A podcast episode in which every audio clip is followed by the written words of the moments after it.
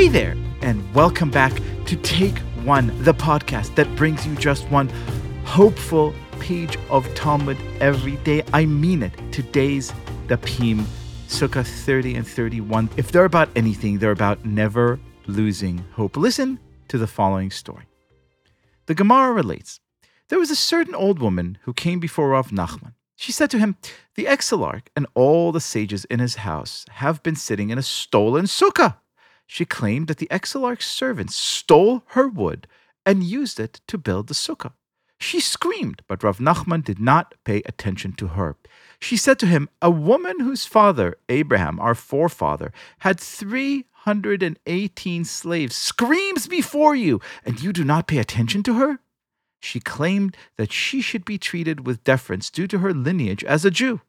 Rav Nachman said to the sages, This woman is a screamer, and she has rights only to the monetary value of the wood. However, the sukkah itself was already acquired by the exilarch.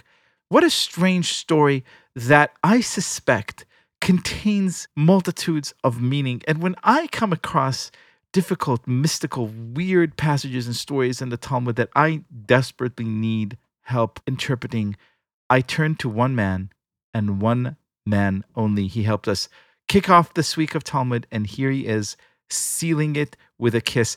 Rabbi David Bashevkin, welcome, my friend. Liel, what an absolute joy. And I am particularly heartened and excited to talk about this story, this strange battle between this woman who just gets her sukkah commandeered by these Jewish leaders and screams out and invokes the image of Avraham, of Abraham, the forefather, in saying that the sukkah belongs to her. What is this fight about?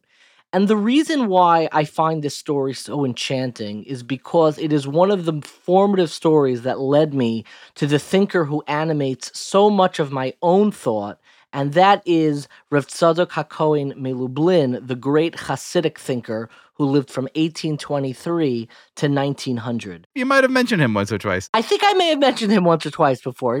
It's possible.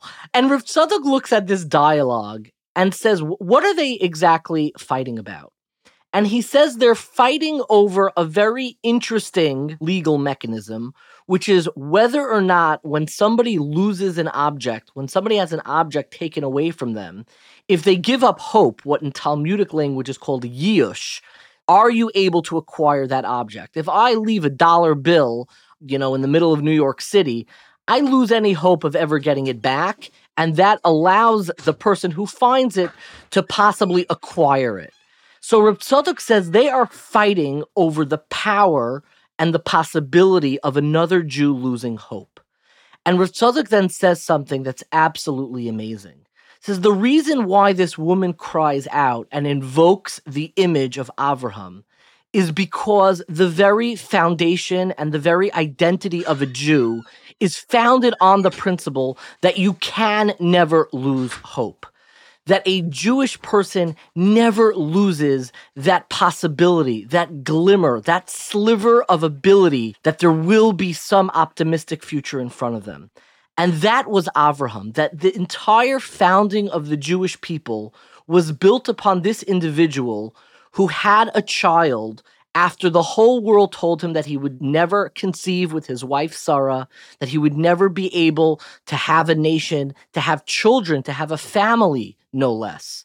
And Avraham began a nation when he was already in his 90s. And the reason why the Jewish people were founded in this way was because we are a nation that was founded on the very principle that you can never lose hope. So our entire existence emerged from a person who didn't give up on the possibility that he would be able to establish a family. And that's what this woman is screaming out to these people and saying, You think I lost hope in my sukkah? You think I lost possession in this? You think that I was miyayesh, that I had yiush, meaning losing hope? A Jew never loses hope because it is the very foundation of our nation. Rabbi David Bashevkin, what a beautiful teaching to take us into Shabbos. Thank you so much for being our guest. My absolute pleasure.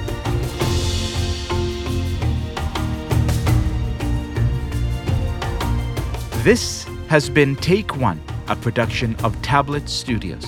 If you enjoy this show, and I hope you do, please go and rate and review us on iTunes or whatever platform you use to listen to podcasts. Each week, we'll be releasing new episodes Monday through Friday, covering the entire weekly portion of Daf Yomi.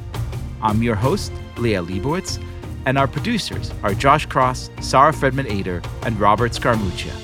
For more information, go to tabletmag.com slash take one or email us at takeone at tabletmag.com. You could find us on Twitter at take1dafyomi or join our Facebook group by searching for Take One Podcast. I hope we've made your day a little bit more Talmudic, and we'll see you again soon.